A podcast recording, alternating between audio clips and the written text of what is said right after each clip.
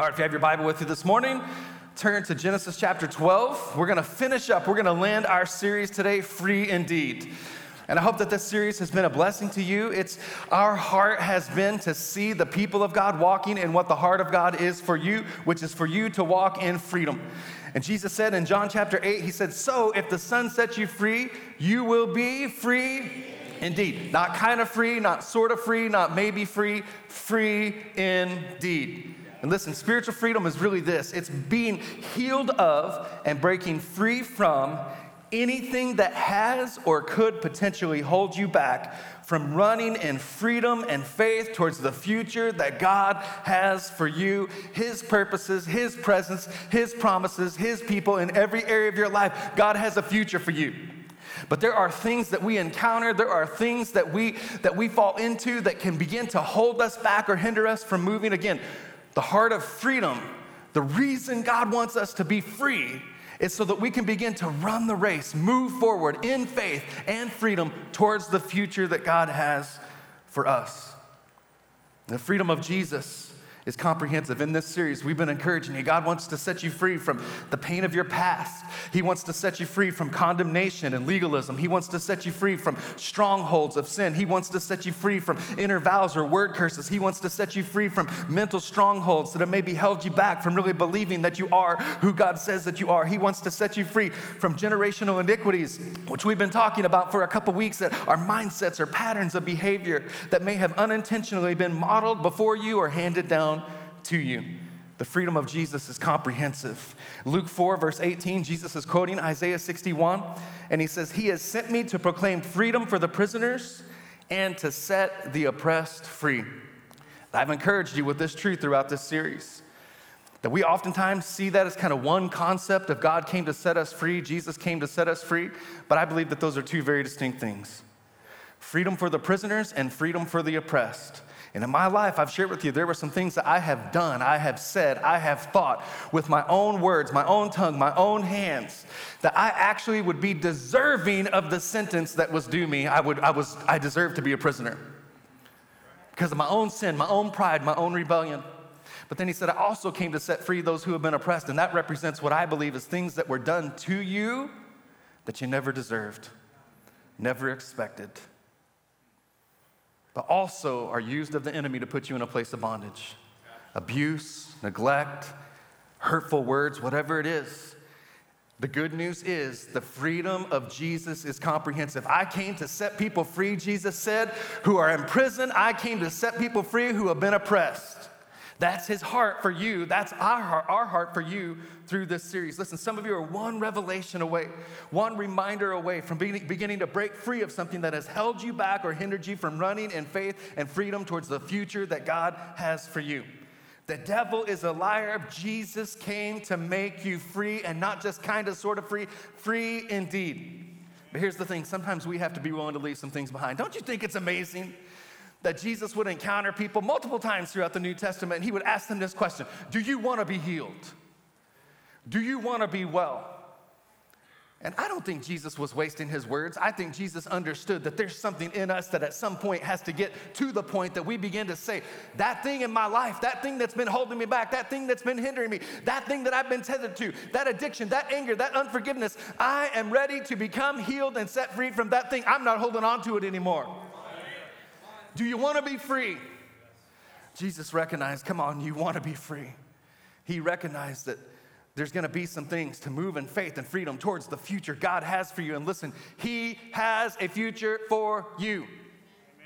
There, I mean, I'm telling you, whether you've been, I'm looking around this room, there are some people who have been faithful to know and serve the Lord Jesus Christ in this house and in our community for literally decades.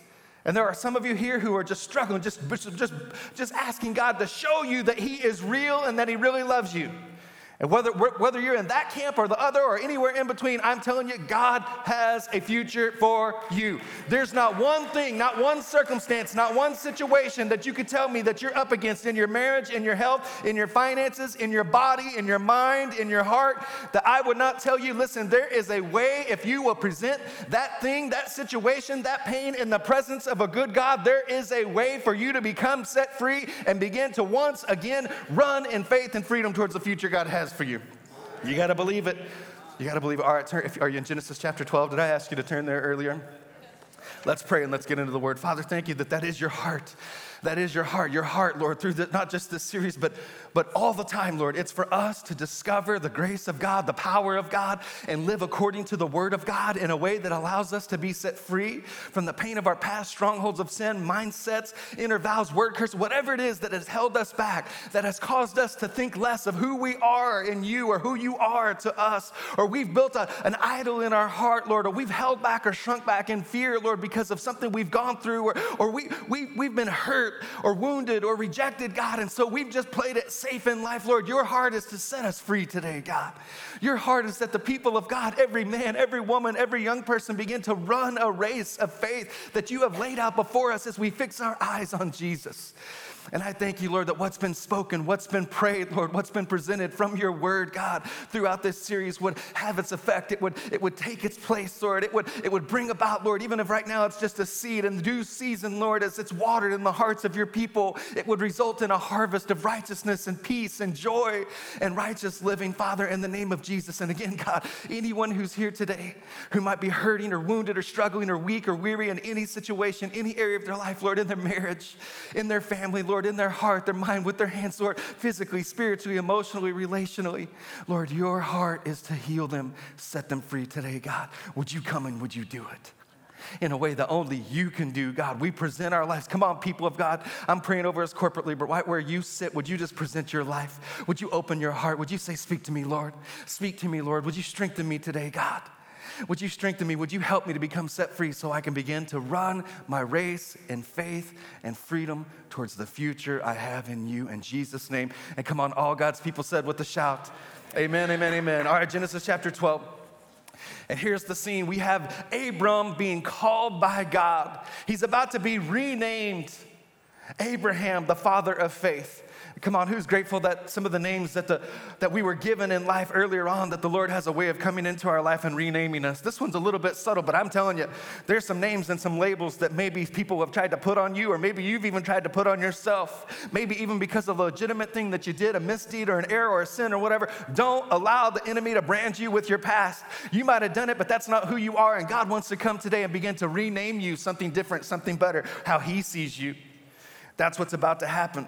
God's about to call Abram out of the place where he's been towards the place that he has for him. And picking up in verse one, it says, The Lord said to Abram, Go from your country, your people, other translations say your relatives, and your father's household to the land that I will show you. All through the series, as we've been talking about generational iniquities, we've said that without a doubt, God's word calls us to honor our father and our mother.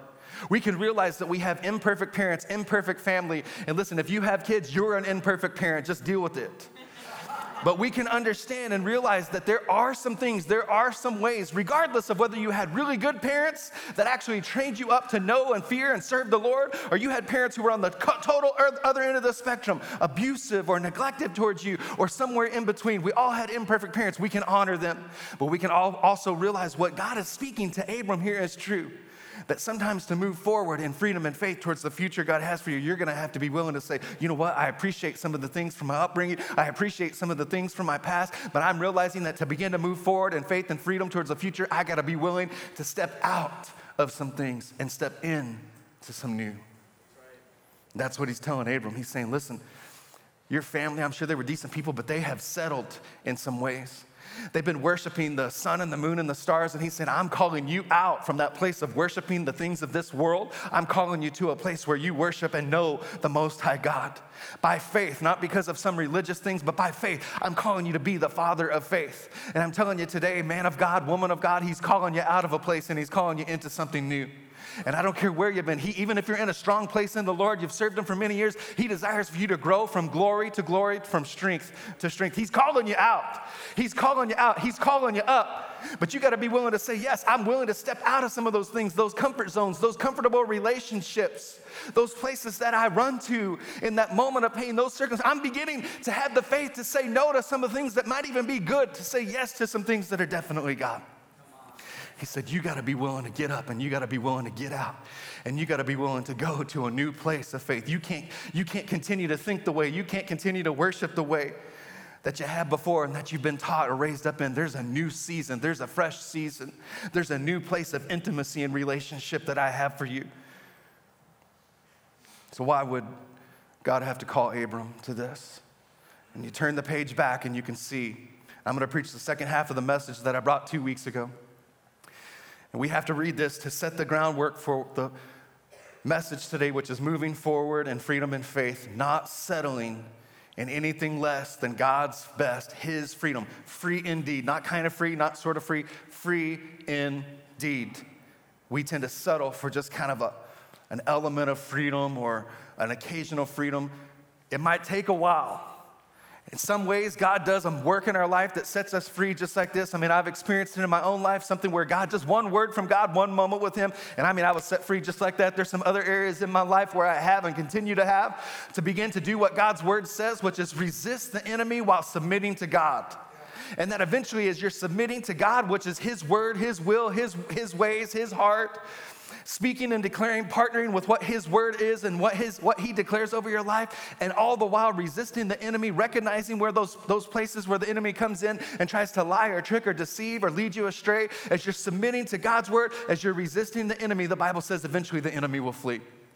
It might take a while for you to walk in the fullness of what it means to be free indeed, but I'm telling you, if you'll keep submitting to God and resisting the enemy, you will look up one day and you will realize this battle has been won and I am walking in the freedom that God intends for me.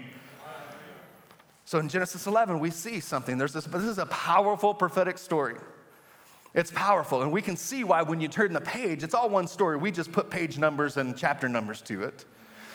You see, when you turn the page to Genesis chapter 12, why God would have to call Abram to step out, to get out. And it says in verse 27, Genesis 11, this is the account of Terah's family. Terah was the father of Abraham, who would become Abraham, Nahor, and Haran. And Haran was the father of Lot, but Haran died. Haran was one of the sons. Haran died in Ur of the Chaldeans, the land of his birth, while his father Terah was still living paraphrase it for you Terah and his wife experienced the death of a child. I mentioned it a couple weeks ago, and because this is so powerfully emotive and emotional and connected to some people, because many people have experienced this, it bears repeating that I don't know that there's a group of people that I have more appreciation and admiration for than people who have lost a child, whether it was miscarriage or stillborn or a sickness or an accident, who have lost a child and have grappled with that pain and that anger that you, were, you would inevitably feel towards the Lord and who come out on the other side willing to continue to serve and trust God. And my own family, my grandparents experienced it. And I watched them deal with it, and I watched them come out on the other side. Still faithful in serving the Lord. It was before my time, but one of my uncles was killed tragically in a motorcycle accident on the family farm that involved some of the other brothers.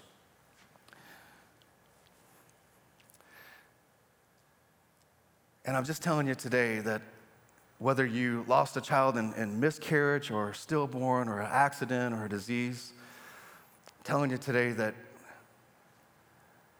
life on this side of eternity, whether it is a couple of moments or the full allotment of the 120 years that God's word says He has allotted to man to live, which, by the way, has proven to stand up as a pretty good scientific standard for the length of human life.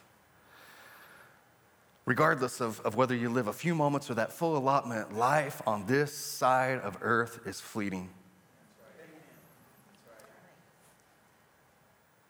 And God will heal your heart if you'll turn your, you got to present your pain in the presence of God. God is not, faith does not mean that you will not have problems. Faith is the invitation to take those problems, every situation, every circumstance, and present them into the presence of God. Say, God, I don't understand this. I don't understand this. My uncle, who was killed in that accident just a week after they had buried him and put him in the ground. I mean, again, like, can you imagine? I mean, that's something that no one should have to go through they received a letter from Billy Graham Ministries addressed to Master Danny Sneederjohn. They opened it up, and it said, Master Danny, we are so thankful that last week, following our televised crusade, that you called to give your life to the Lord Jesus Christ. We are writing this letter to encourage you to get involved in a Bible believing church and this and that. My grandparents opened that letter and they knew for sure that Danny had given his life to Jesus. Listen, I have no, perhaps no greater admiration or appreciation than for the group of people who have had to deal with the loss of a child and have come out on the other side faithful to love and serve the Lord. That's what happened to Terah and their family. Haran died in Ur of the Chaldeans while, while Terah was still living. And so that's the context of what we're about to read, verse 31. And it says, One day Terah took his son Abram, his daughter in law Sarai, who would become Sarah, and his grandson Lot, and moved away from Ur of the Chaldeans. Catch this. He was headed for the land of Canaan, which was the land of promise. Is it possible that maybe Abram was just the first generation to actually follow through on going out of some things and out of some places and out of some patterns into a new place of faith? That the original invitation might not have even just been given to Terah, but to the generation before and the generation before. And listen, what that speaks to you today is that it doesn't matter how you were raised or where they came from or, or what they did to you. Today, you can be the generation that stands up and says yes to the invitation to know and serve and live for the Lord Jesus Christ. And it says right here, it says that Terah actually was headed towards Canaan. But watch, it says, well, when they came to Haran, to Haran, they stopped and settled there. And isn't it just like the enemy to take you through a place that reminds you of the pain of your past? They took you, they, they brought them through a place that was named the same name of the child that they had lost, and the faith that they had to move forward in freedom and faith towards the future, the promised land, the place of Canaan, they settled in the place of pain. Two weeks ago, we talked about it. We dug into it in depth. If that's something that you're dealing with, go back and listen to that message. Today, I want to move on and encourage you with four other ways that we tend to settle, four other places. In fact, that's the, that's the way this all ties together. These are five places we tend to settle in the journey towards the promises of God for our life. And number one is that place of pain. Number one is that place of pain. And listen, in Romans chapter 8 from a few weeks ago, we talked about this. It bears repeating because it's a powerful principle. In Romans chapter 8, Paul's writing, he says, We are more than conquerors through him who loved us. I'm convinced. Listen, he says, I'm convinced. I'm convinced. Say that word, convinced. He's saying, I'm convinced that neither death nor life, neither angels nor demons, nor the present nor the future, catch that, mark that, nor any powers, height nor depth, nor anything in all creation would be able to separate us from the love of God that is in Christ Jesus our Lord. He says, neither the present nor the future can separate us from the love of God. Do you know what's missing there? Do you notice what's missing? The past. The past. Maybe it's because the past really can and has separated many people from the promises and purposes of God. Maybe it's because what, what Paul said is really true. I haven't apprehended it all, I haven't attained it all, but there's one thing I've understood is really critical to this life of faith, and that's forgetting the things that are behind me, moving forward to the promises of God for my life. The present nor the future cannot stop you, but I'm telling you, if you do not deal with the pain of your past, it can stop you from moving forward in freedom and faith towards the future God has for you. In 1 Corinthians 3, verse 21, Paul says, I don't want to hear you bragging about yourself or anyone else. He's talking about these extravagant gifts that God has made available to us as believers through Jesus Christ. And he says, Everything is already yours. Another translation says, Everything belongs to you as a gift from God. And he goes on and he says, These men who have been given to the church, these, the, he says, Paul, Apollos, Peter, the world, life, death. And watch what he says the present and the future, they all, all of it is yours. Well, wait a minute. Once again, we see that there's something missing here. The past is missing. The present, the future, they belong to you. But what is missing is the past. Why? Because the past doesn't belong to you. It was purchased by Jesus at the cross of Calvary. It belongs to him. It's why it's illegal for you to go and try to live or stay camped in the pain of your past because Jesus came and paid a high price, shed his blood to purchase it and I shared it a few weeks ago. It's just like at a garage sale. How many of you have garage sales? How many of you, how many of you um, when your wife or husband, I guess, says you're gonna have a garage sale, you run for cover, you run the other way, you know, it's like, I'm out of town that weekend, go ahead and have it. Actually, I can't leave town when we have a garage sale because I have to go to the garage sale and buy back all my things that my wife is trying to sell. the past doesn't belong to you. Quit trying to go and repossess something that doesn't belong to you. You can't settle in the place of pain. Number two, you can't settle in a place of failure. You can't settle in a place of failure. Listen, many of us, I see it all the time Christians who have stepped out, they tried to start a business, they tried to go to school, they tried marriage, they tried serving in the church, something went wrong, something didn't go the way that they expected to, and now they're playing it safe on the sidelines of life. And I'm telling you, you cannot afford to settle in a place of failure. And with God, when you're living by faith, listen, faith is going to actually, by its nature, lead you to some places where you experience what the world might call failure. Because you are stepping out into an unseen realm, partnering with God to do things that, that, that you can't do in your own strength. If you're gonna do and you're gonna go and you're gonna chase all the things that God has for you, you've got to be willing to embrace that I don't fail, I simply learn. And by faith, whenever the world looks and says that's a failure, I am failing and falling forward. I'm moving forward. I might fail. Look, look, the Bible says it so clearly. The Bible says, Proverbs 24, 16, for a righteous man, this isn't talking about worldly people or heathens. A righteous man may fall seven times, but he or she will rise again.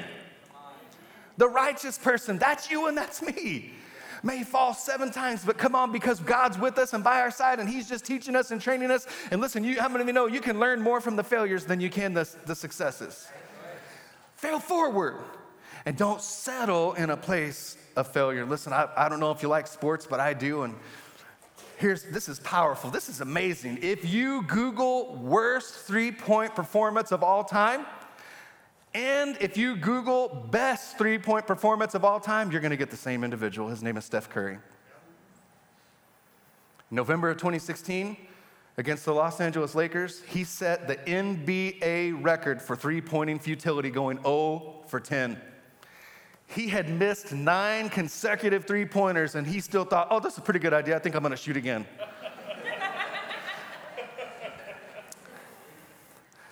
It's been a couple years, but I played basketball with some church guys out there, and I have a feeling that after about 0 for 5, I would have been riding the pine fast, you know, like.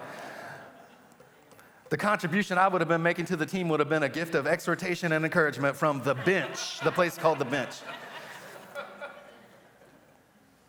The very next game against the Pelicans, which, by the way, that what, what, a, what a fearsome mascot that is, right? Like the Pelicans.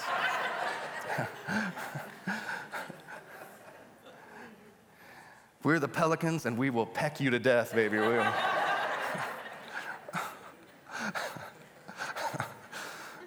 the very next game, after setting the NBA record for three point shooting futility, that same young man set the NBA all time record for three pointers with 13 three pointers in one game, 13, going 13 out of 17.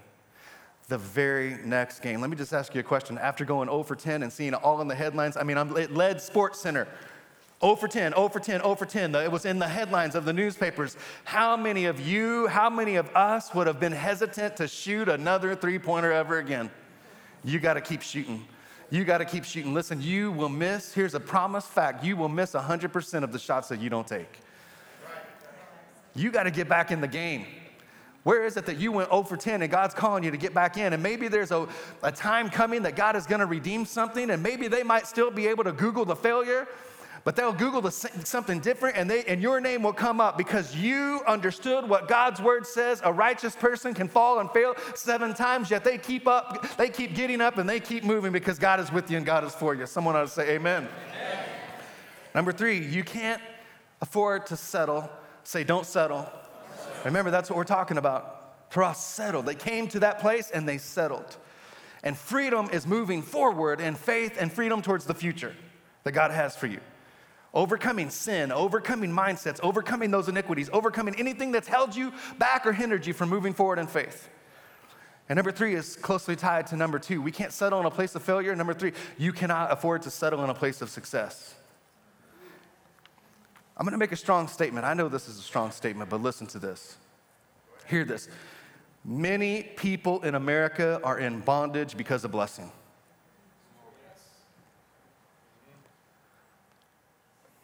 We're like the church in Revelation chapter 3, I think it was the church of Laodicea, where the angel of the Lord wrote the letter and he said, You say I am rich, and he's talking about physical things. You've got everything that you need, and so you no longer need me. And he says, you, you don't realize. He said, You got all these things. You're materially, you are blessed. And he says, You don't realize that you are actually wretched, miserable, poor, blind, and naked. That's Jesus just kind of putting it bluntly for people right there. And there's a bunch of people in our culture. And listen, we gotta we gotta be careful that we don't become the same way. In bondage because of blessing. Listen, one of the hallmarks of spiritual maturity, how much can God bless you with and you still desperately need Him in your life? How much can God release to you and you still run to Him? How much can God provide to you and you still pursue Him? What can God provide to you and you still live for knowing Him just a little bit more every day? Matthew 5, verse 6 says, Blessed are those who hunger and thirst for righteousness, they will be filled. Blessed are the poor in spirit, for theirs is the kingdom of God. And let me, let me just say something here. God loves to bless his people. Poverty and lack are not virtues in the kingdom of God. We need people who walk in the Abrahamic covenant, the blessing of God that we now have according to Galatians through Christ Jesus. Listen, there's a powerful force. The Bible says that it is God who gives you the ability and the power to create wealth. We need people prospering who are kingdom minded, kingdom building, kingdom building, kingdom advancing, tithing, generous people. We need the blessing of God. We don't need to shy away from it. Let me say it again poverty and lack are not virtues in the kingdom of God. But the, but the challenge is this how much can God bless you with and you won't use it against Him? Or allow it to cause you to no longer desperately need Him? I'm just telling you, it's a hallmark of spiritual maturity. Can you desperately need God when your body is healthy? Can you desperately need God when your bank account is full? Can you desperately need God when the marriage is going well? Can you desperately need God in a time of provision and abundance? How much can God bless you with and you still stay hungry for Him? If I have everything, but I don't have Him. Number four, and I know this is going to challenge some people, but so just get your toes ready. We can settle in the place of the cross. Oh, Pastor T, what do you mean by that? I mean this that many people have become satisfied and complacent with the ticket to heaven. And they don't press in to become the spirit filled, Bible believing, Bible knowing, scripture quoting, uh, filled with the power of heavens, uh, operating in the gifts of the Holy Spirit, kingdom building, devil stomping believer, man of man or woman or young person of God that Jesus really came to die to make you to be on this side of eternity. I'm grateful that I'm going to heaven. But the clear mandate in God's word, if you read it for the believer, is actually bringing heaven to earth. And to do that, you can't camp out in the shadow of the cross. You got to pick up your cross and you got to daily follow God. You can't afford to settle in a place of pain. You can't afford to settle in a place of failure. You can't afford to settle in a place of success or prosperity. You can't afford to settle in the, in the shadow or the place of the cross. You got to be understand God saved me for a purpose. There are people in my life that now need what I have and what I know that there's a God who loves and a God who cares and a God who sees and a God who's been with me every step of the way. When I get real with Him about the pain of my past or the struggles in my marriage or the debt that I'm trying to, when I get real with God, it's not even when He finds out about all that, but when I turn to Him and I say, I am a sinner and I am in need of a Savior, there's a God who comes and welcomes me back home and cleanses me and washes me clean and makes me whole and makes me new. And then His desire is to once again fill me with the power of the Spirit of God, teach me how to walk in the authority of, of Jesus, where I am begin to build the kingdom of God and take as many people with me to heaven. Don't settle. Come on, as a church, let's let's be Christ followers. Let's not just be church tenders. Man of God, that don't. I mean, listen, I'm grateful. There's, there's a place where we just got to start and just start taking one step at a time. And what that oftentimes look like is just loading up the family and bringing them to church. But I'm telling you, there's a, there's a call, there's an invitation, there's an opportunity, and there's an empowerment where you don't have to do it in your own strength. Where, listen, men of God, where you become a man of prayer and a man of worship and a man of the word, and you are leading and speaking, prophesying and pastoring your family and your wife and your children. And listen, maybe you say, well, it's too late for me. I missed the boat on that. It's never too late to start doing the right thing. And your kids still need to hear you speaking and praying and prophesying and declaring and encouraging and calling out their purpose in God, whether, even if they're grown and gone away. Acts 1 8 says, You will receive power, say power. When the Holy Spirit comes upon you, you will be my witnesses, telling people about me everywhere Jerusalem, Judea, Samaria, the ends of the earth. Matthew 18 says, Whatever you, not your neighbor, Not your elders, not your deacons, not your Sunday school teachers. You bind on earth will be bound in heaven. Whatever you loose on earth will be loosed in heaven. There's a life of authority that God wants to build. There's a life of, of power and empowerment that God wants to lead you to. If you'll just pray, pursue Him and chase after Him. Number five, lastly, this is where we'll land. You can't afford to settle in a place of rejection. You can't afford to settle in a place of rejection. Because love and acceptance are our greatest needs, rejection is oftentimes our greatest pain the rejection of a spouse, the rejection of a business partner, the rejection or perceived rejection in church community, or I mean, whatever it is for you, because love and acceptance are two of our greatest needs. Rejection is oftentimes the place of our greatest pain.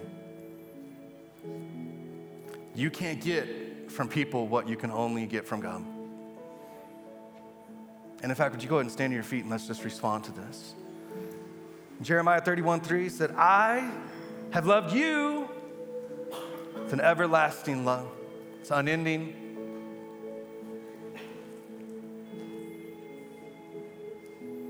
Hebrews 13 5 is quoting the Old Testament says, Therefore, he himself, Jesus himself, has said, I will never leave you and I will never forsake you. You look up the word never in the Greek and you know what it means? Never. I mean, never. Tell me a circumstance. Tell me a, a, bad decision. Tell me a poor choice. Tell me something that went off the rails. Tell me any of those things. I mean, just tell me. The love of the world, the acceptance of the world, the acceptance of people, even good people, even Christian people, sometimes it's fickle. He says, My love's not that way. I have loved you with an everlasting love. I don't care what you go through. I don't care what you do. I don't care where you find yourself. Call out to me because I am not that way. I will never leave you nor forsake you. So, Lord, we just thank you for that. Thank you, Lord, that we don't have to settle in the place of pain. Thank you, Lord, that we don't have to settle in a place of failure where we stepped out and tried it. We stepped out and did it. It didn't go our way. It didn't go the way we thought that it was going to. Thank you, Lord, that we would guard our hearts against settling in a place of complacency. We're content with many things that you've done in our life, but we're not stopping there, Lord. We know that you desire, Lord, to lead us on and lead us forward. And more than anything, we want you, more of you, more of you. You're limitless and unending, Lord. And every day, Lord, in times of blessing and in times of adversity, we desire more of you, more of you. Lord, we won't settle for just our ticket to heaven through Jesus Christ. We're grateful. Eternity is really long. We're thankful for that. But Lord, on this side of eternity, Lord, we're pressing in. We're pressing in. We don't want to settle in the shadow of the cross. We want to take up our cross. We want to begin to run the race. We want to begin to live the life. We want to begin to lead the people. We want to begin to serve the church. We want to begin to operate in the gifts. We want to begin to do the things that allow your kingdom to be revealed and manifest in the lives of people, starting in our homes, in this church, in our workplaces, in our community. We're not going to settle there. We're not going to settle there. And Lord, thank you that you have accepted us with all our warts and wrinkles and errors and sin, and you've loved us with an everlasting love. And the fear and the pain of rejection that many of us have felt, the sting of rejection, the sting of rejection. Come on, I don't know that there, there's probably not one person. I think you start feeling that about the third grade. There's not one person who doesn't know that, that feeling, the sting of rejection. I'm telling you today, the love of Jesus Christ is perfect. He will never leave you, never forsake you. And the cross of Jesus Christ is, is God's forever declaration and stamp on the world that says, I accept you, not because of what you could do, but because you just put your faith in my son. And so, Lord, thank you for that. Thank you for freedom today. Thank you for lasting freedom, free indeed, not kind of free, not sort of free, free indeed. And listen, lastly, before we pray, we worship, we dismiss you, get you about your day. The most important thing we'll do today is give you an opportunity to receive the acceptance of a Heavenly Father through Jesus Christ. Maybe you're here today or you're joining us online and you once knew God, once served God, maybe you once were even involved in the church. But life has happened, you've become busy or distracted, or maybe you've just settled, or maybe you've never experienced the free gift of salvation, the weight of all of your guilt and sin and shame and condemnation, every error, every misdeed lifted off of your shoulders, all that weight gone removed according to God's word as far as the east is from the west. Come on, that's a long ways. That's the message of the gospel. That's the invitation to you today. To you today. You're not here by accident. You're not hearing this by accident. You're not clicking or checking in on YouTube by accident. You're doing it because there's a heavenly Father who's calling you, who's longing for you to come home to him. His arms are open wide and he's waiting to welcome you back into a place of relationship that transcends religion and any of its failures. If that's you today, right now, lift your hand. Don't wait. Don't wait. Say, that's me. That's me. That's me. That's me. I need to come home. I need to come back to God. That's me. I need to be forgiven and, and, and, and, and washed clean. All the stuff that's happened in my life that I can't make right. That's me. That's me. Lift your hand. Just lift your hand. If you're online, I think you should even lift your hand. I know you might not be with anyone. You're not responding to a preacher, you're responding to a father. Thank you, Lord. Thank you, Lord. Right, if you raised your hand, you can lower it. Here's what we're going to do quickly. We're going to pray this prayer with you. We do it for two reasons every week. One is to come alongside precious people who raise their hand and just affirm to them there's a spiritual family, brothers and sisters in Christ who want to come alongside you. Two, we pray it every week because we recognize, we realize, even as we're growing in maturity, growing in our faith, we never graduate from grace. Everything and anything that God can build in our life of faith, it all goes back to the grace of the cross of Jesus Christ. So let's come on, say this with maybe a fresh appreciation today. Say, Father, in Jesus' name, I recognize my need for a Savior. Thank you for sending Jesus to pay the price I could never pay, to make a way I might have a new life, a fresh start. And Lord, I give you my life. I give you my trust. And because of Jesus, because of the cross of Jesus. Come on, declare it with everything in your heart. Say, I'll never be the same. I'll never be the same. And come on, put your hands together with all of heaven for the precious people who came home to Jesus. Hey, come on, let's worship the Lord one more time together today.